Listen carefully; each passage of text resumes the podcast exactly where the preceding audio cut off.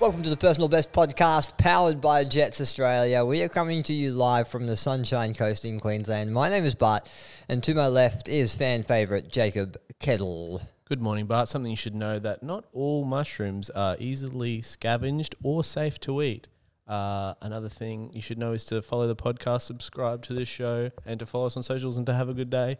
How are you this afternoon, Bart? I feel like that was a public service announcement. Yeah, there's just a lot of talk about, you know, I don't know, something in the news about, you know, pot- potentially fatal mushroom eating. And, um, you know, you don't just scavenge for mushrooms and eat them. It's just a general announcement, I feel like, that should be talked about. Gen- Death cap mushrooms, Fire they'll out. kill you. There are, so there's, we're, we're, me and my partner are fascinated with mushrooms. She's just as nerdy as I am with mm. fitness and nutrition. And we actually found in Mullaney, which is a bit of sort of a hippie town up here on the Sunshine Coast. Oh, yeah, they, they, I've seen some people look for mushrooms around there. That's right, after rain, around yeah. the cow paddocks. Yeah, I see a few of them out there. But they have, we found in one of the shops, we found a guide, and it's, gui- it's a guide to local mushroom varieties. Ooh. Doesn't say to eat them or not, but there are some wackadoo fungi out there, and stuff that, and some stuff that hasn't even been discovered. No, they're constantly evolving. Fungi are, are smart. Little ecosystem of things. They are. That documentary, what's it, what's it called? Um, Paul Stamets. It's on. Yes. It's on Netflix. Watch it if you haven't. It's really cool. And um, hello to you all out there. Thank you for, yeah, for coming along. Um, Hope there are some fun guys listening geez, today. See to that flyer. It's right? on today. Um, but no, seriously, thank you for watching or listening. Um, do follow. Do leave a five star rating. I do want to open up with the first topic today, talking yep. about a big corporate conglomerate called Nike. Have you heard of them before? I think I've heard of them. Are they the ones that make the shoes? They do make the shoes. So Nike are stepping. So they've they've sort of stepped in, with in collaborations. They've stepped into the fitness industry before yep. in terms of gyms and boutiques and stuff like that. But they've announced recently they're going to open up a, a network, um, not a franchise, but a network of boutique fitness studios, starting in the States. And so the first one's going to open up later in the year. Uh, in West Hollywood, yep. and then they're going to expand from there on out, varying prices depending on where the studio is. But as far as we can tell, it's probably going to involve running so that they can sell shoes. Yeah. And so they'll sell merch in these studios as well. And so it got me thinking, firstly, if Nike were to open up a boutique fitness studio here in Oz, yep. would you go? one hundred percent. Hmm. I would one hundred percent go. I feel like they could do, the marketing brain in me is talking, thinking about how they could utilize all their sports athletes. Cool. And, you know, I think of that thing where it's like a, a floating ball up a, up above in the up above, and basically you got to try and headbutt it. And it's like Cristiano Ronaldo can headbutt at this height. See if you can get to this part. And it's like LeBron's height, and you got to try and d- like dunk or run the speed of Messi or something like. That's wicked. Using Nike and their athletes incorporated into the gym. What if Messi's just there going, "Hey guys, here's your HIIT workout for the day." Far out. I didn't think Follow of that. Follow along, like Wahlberg did for F forty-five. Yeah, which has, they have got a sea of athletes already. They are deep, and their pockets are deep as pockets, well. Some say the deepest. Yes, I would say the deepest. So, and it got me thinking as well, right? What big brand would you like to see open up a fitness studio? The first thing that comes to mind is someone, they're a brand that do crazy things, and that's mm. Red Bull.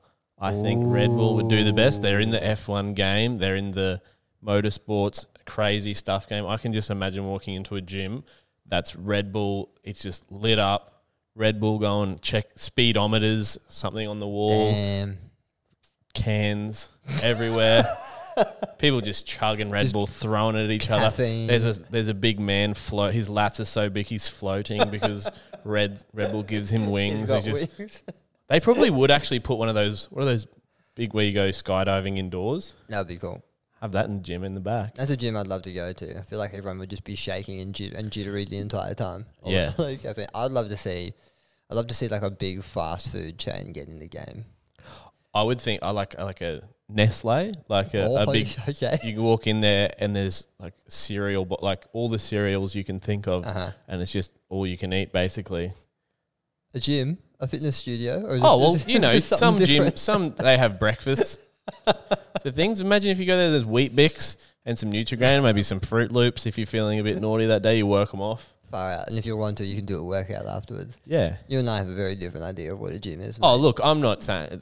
if we're going to go in the food route, we may as well keep it food route. Yeah, keep it. I'd love to see Macca's go hard. Well, what are you talking about? I was just saying Nestle, and you've gone. No, but in the fitness in the fitness space, I want. I would love to see them open up some boutique McDonald's branded studios. Number one, I'd love to see what the workout type is, and number two, I'd love to know how that makes them more money in their McDonald's stores, because I'm sure they'll figure out a way to do that. I'm just thinking of it's no gym equipment, it's just multiple playgrounds. It's just, it's and you've got a, a it's just a, it's a big playground. Maze that you basically have to work your way through, and it's like, congratulations, you've worked off enough calories to eat this Happy Meal, and then they give you one at the end. And it's Ronald McDonald giving them a Happy yeah. Meal. That's not bad. I'm just ticking over, but give me any multinational corporations. Want you'll some, come up with an idea. I'll, I've got ideas for you. Brilliant. I um I want to bring up, so we, we talked a little while ago about, look mate, I'm on TikTok a bit more now. I'm not on it, but I'm just looking at it because it's it's so it's so addictive. You're on it. You're on it. There's, there, you're definitely on it as well. Oh, I am on there. Yeah, that's right. But so every I think I get the trends after the fact, right? I'm never I'm never first on it. I, I don't do the dances or, or, or anything like that. Yep. I'm, I'm all about the cold hard fitness stats, right? But there is a trend out there that's called the three two eight method. Okay. Have you heard of this? No.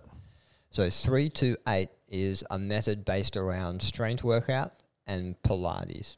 Yep. Right? Three strength training workouts a week, two Pilates or yoga workouts a week, and then you got to hit eight thousand steps every single day. What do you reckon about that? Oh, that's pretty cool.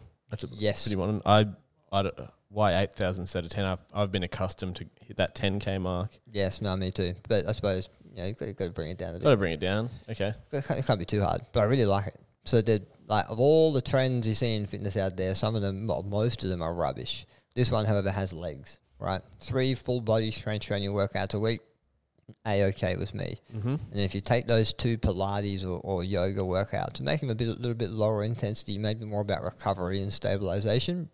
You're you're matching the energy system that you're, or you're, you're opposing the energy system you're doing with the strength training. And then eight thousand steps isn't about calorie burn, even though it's promoted about calorie burn. It's more about recovery.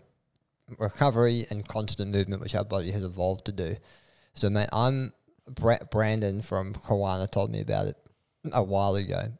And it's the first sort of method that I think stands up compared to, you know, what other fitness trends are out there at the moment. So it really st- you'll be standing up a lot if you're hitting eight thousand. Hey, there steps. He is. Okay, he is on today. But it's good, mate. And, and I mean, I mean, like if, if you're a Jets member and you're in a Jets gym, this is the thing that you can sort of generally work towards. Yeah. You know, you can do Pilates or yoga in the Jets gym. You can definitely lift as many weights as you can as well. And stepping you can do inside or outside of the gym. And I often program step counts for for for, for, for members, mm-hmm. mainly because I want them moving throughout the day and I want them to get outside. So what you'll often find in my programs is, all right, today's a recovery day, but I want you to hit twelve thousand steps or ten thousand steps, depending on where they're at. But I want the first steps of your day to be outside in direct sunlight, which is which tricks them into sleeping better the night the night after Previously. Because they're getting the direct sunlight in the eyes, setting that circadian rhythm. And so I like this idea of step counts, even as a general rule.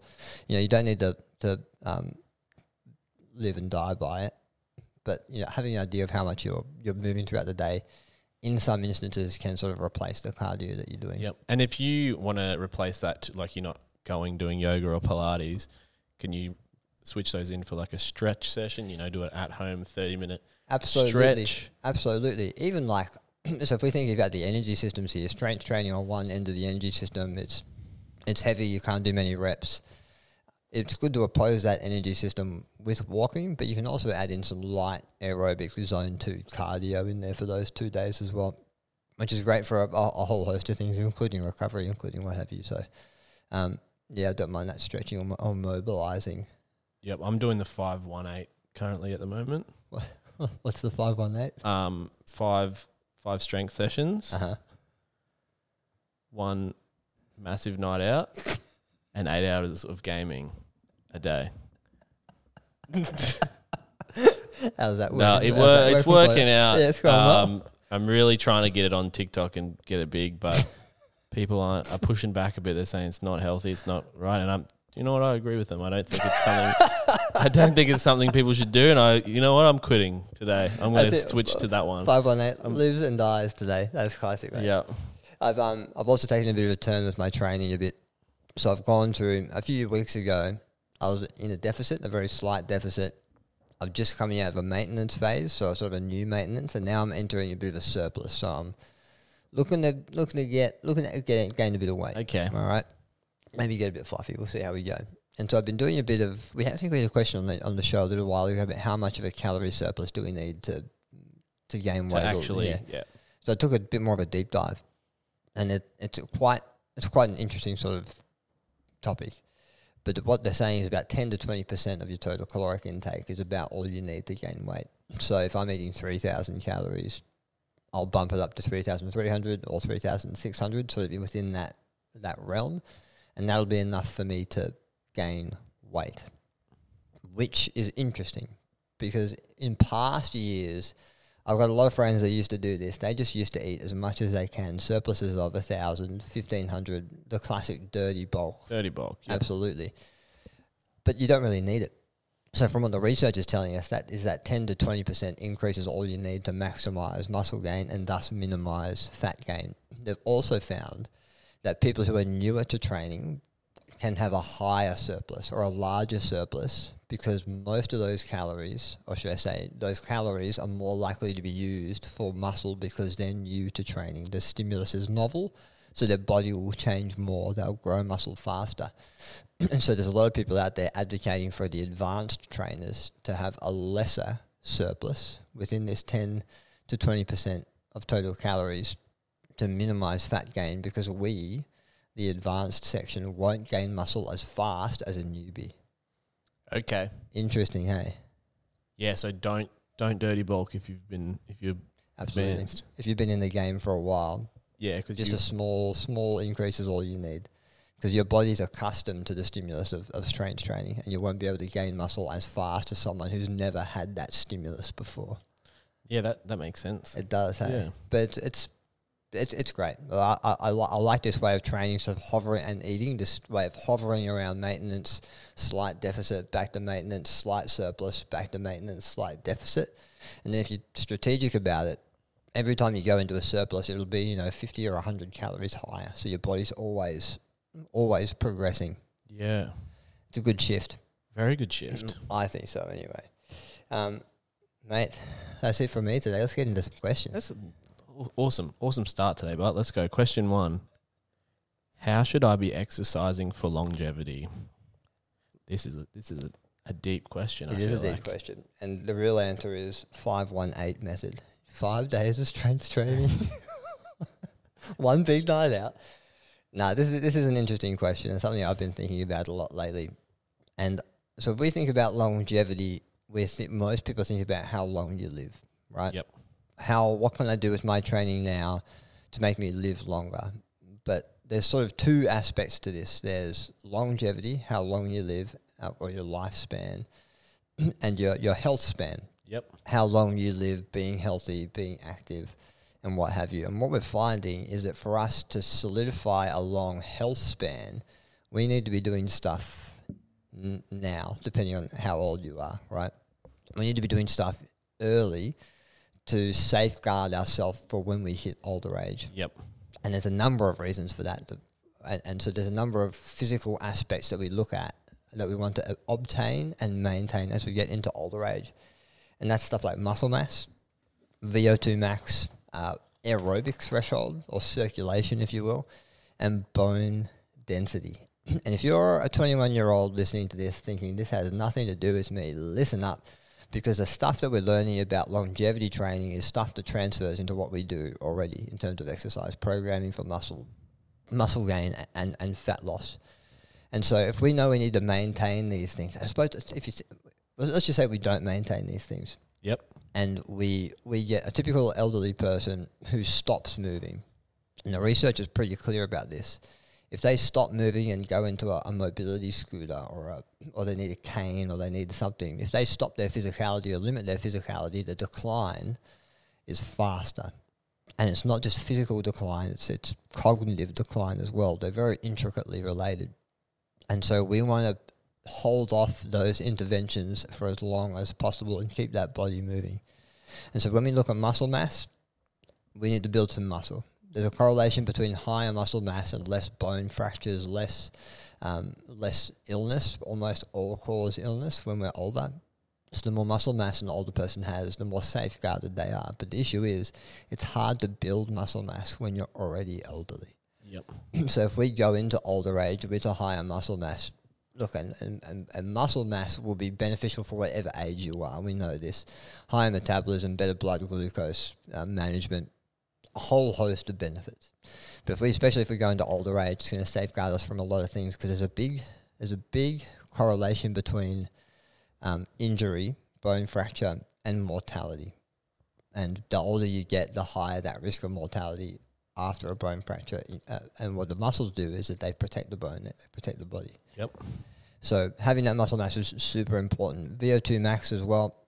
Look, the, it takes twenty-three seconds for your heart to pump blood through the entire circuit. twenty-three seconds on average, depending on the person. So if you're one platelet of blood and you start in the heart and your heart goes boof, it takes twenty-three seconds for it to get back. Wow. How amazing is that? And it, it moves fast, and there's a lot of it in us, but the the more the more we can train our blood to be efficient, um, uh, efficient at transporting things and, and, and efficient uh, in terms of heartbeat strength, the better quality of life we're going to have when we're, when we're, when we're older as well. And bone density, obviously, when we're, when we're safeguarded against that. So what does that mean? Strength training, aerobic training, and what I like to call lactate threshold training for your V O two max. So if we're training for longevity, I'd love to see anywhere between one to three strength training sessions a week. I'd push more towards the three if it's for longevity, but not not maximal. It'd be all, all sub-maximal stuff, focusing on stuff like grip, uh, pulling strength, hinging strength, and stability. Okay. Right? So a lot of farmers carries, a lot of overhead carries, uh, and what have you. In terms of the aerobic training, we know this, lower intensity, twenty-plus minutes, walking, running, cycling, whatever. Yep. Extended movement at a lower intensity, and your threshold is like interval work of maybe three to four minutes on and then three to four minutes off. So we want to raise that heart rate, sustain that heart rate at around lactate threshold, and then let our body recover to dip down below recovery state. Okay. And so I'd love to see, so if it's strength training one to three sessions a week, I'd love to see aerobic work, you know, thirty minutes plus, thirty to sixty minutes, two to three times a week.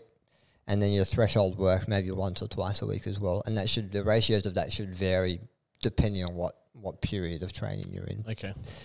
But it's an interesting thing. As we get older, you know, we start thinking about this stuff more. No, but that's when you, you should be starting to think about it when you're younger. one hundred percent. Let this be your starting line for longevity training. And, and before we get into the next question, if you do want to dig, dig, dig a bit deeper, great book called Outlive by Peter Attia. Yeah, when you... When this question came up, I did think of Peter Attia because he is the the guy also, the and I thought I could regurgitate seventy percent of some of the quotes I've heard him say, but I'll know I'll butcher them, and it's just better if you just listen to Peter Attia talk about it because he knows his stuff. He does, um, and it's a good good listen. It is absolutely okay. Question two: I do a lot of squatting variations. Should I be doing more one-legged? I like this. I do. I, I'm on this person's side. I I don't do much much one-legged stuff. Yeah, it's. I think it's actually I do a little bit. You, you, you do. You do. Actually, I do. You what do. Am I talking one hundred percent. About? one hundred percent. So squatting's great, and you've heard us talk about squatting as sort of the king of all exercises, and I still think it is because you can load it up really heavy. It involves a lot of neural activation and a lot of muscle, but one-legged movements in particular make a lot of sense. Purely because we're very rarely standing on two legs unless we're just standing. If we're, if we're walking or if we're running, if we're performing, if we're doing a sport, um, we're always on one leg, and that's where the, the stability and dynamism happens. And so I always like to do phases of one-legged training, almost almost alternating with phases of bilateral squatting. So I'll do four weeks of like a five by five squat, and then maybe four weeks of some sort of Bulgarian split squat in replacement of it. And the reason being, uh, the reason for it is numerous. You can bl- bust through training plateaus with it. So if you're on your back squat and you're stuck at a certain weight, not sure how to go a bit uh, to go further, take one leg off, do a, a lunging variation for a little while, aim to get strong in that, and I can almost guarantee you your squat will go up even though you're not doing it. Purely because you're evening out any compensations you may have and giving your legs more mechanical tension and perhaps different ranges of motion.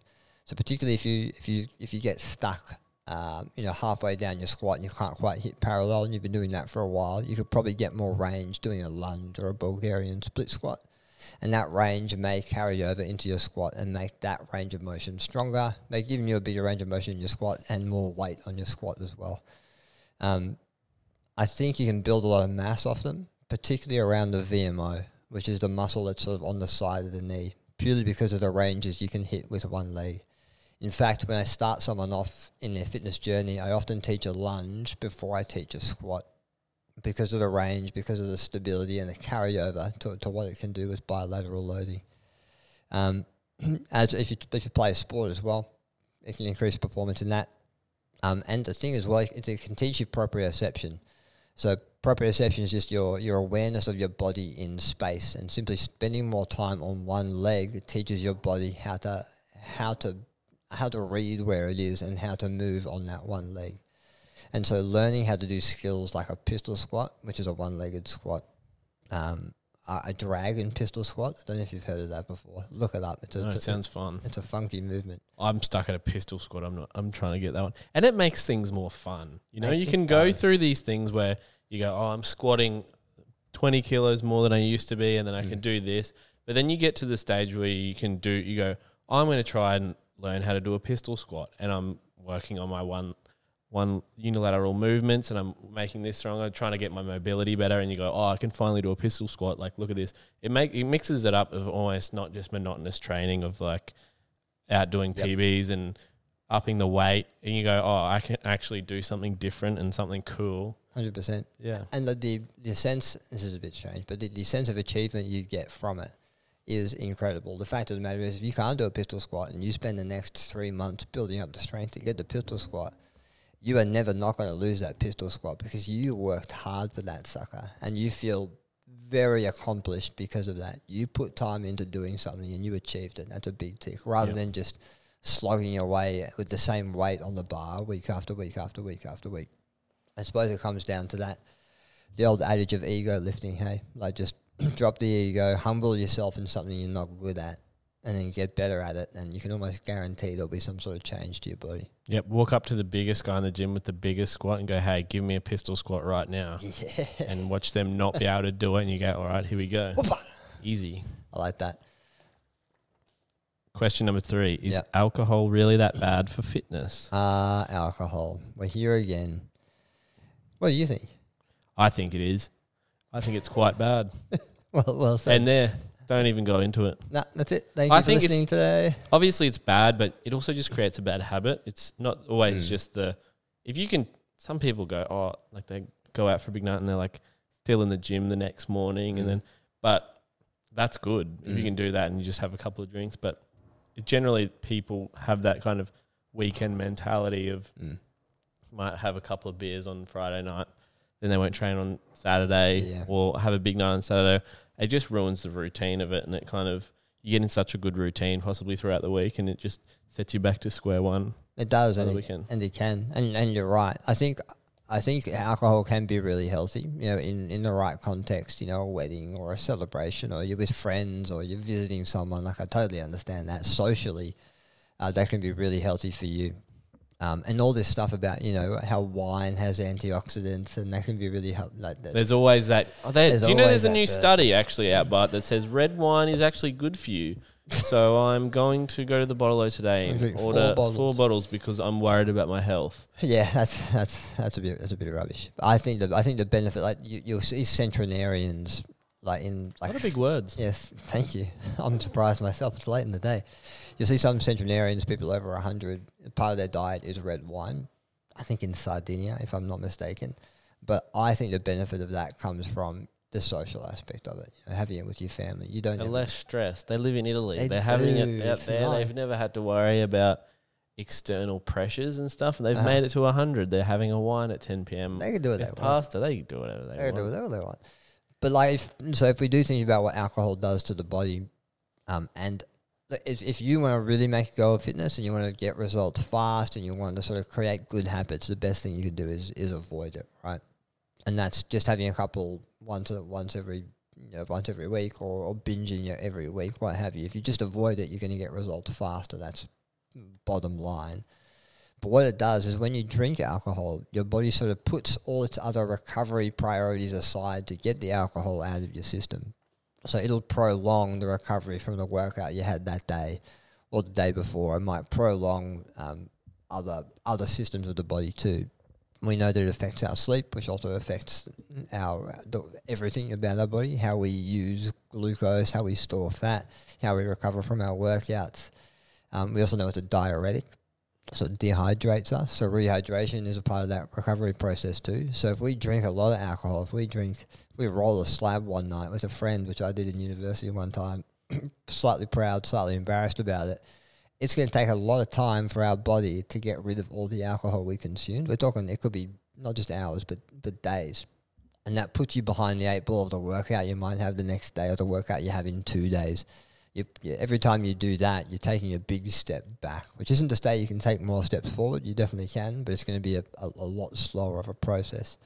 So I suppose the bottom line is if you want to make results fast, just put it to the side, just reevaluate your relationship with alcohol, you know, who you drink it with, what you're drinking, the context of it. Um, and it's hard to do that with moderation. Sometimes you need full abstinence to, to get an ob- objective view of something. So if you want to make fast results, cut it. But you know you can have a couple of um, a couple of cheeky ones every cheeky week and still, still move forward. Yeah, yep. Cheeky bromances. That's that's the way to go, baby. All right, that's enough fitness for. That's one enough. Day. That's enough for one day. Yeah. Look, yeah. I learned a lot. I had a few new big words in there I hadn't heard before. Centrum, Props, proprioception, proprioception, proprioception, centenarian. Centra, I knew that one. Oh, but, that's um, good. Um, Well, I hope you guys learned some new words too, and maybe a little bit of stuff about fitness. Uh, and as Jacob mentioned at the start, do follow us on all the social tubes. Uh, leave us a five-star rating and review on this podcast platform. Apple Podcast is slowly picking up momentum. You're slowly catching up to Spotify, but Spotify is still way ahead. So if you're listening to this on Apple Podcast, leave a review. Uh, and make sure you do follow the podcast and follow us at Jetts Australia, J E T T S, on all of the pipes. Just keep having being your personal best. Have a good one. Peace. Bye.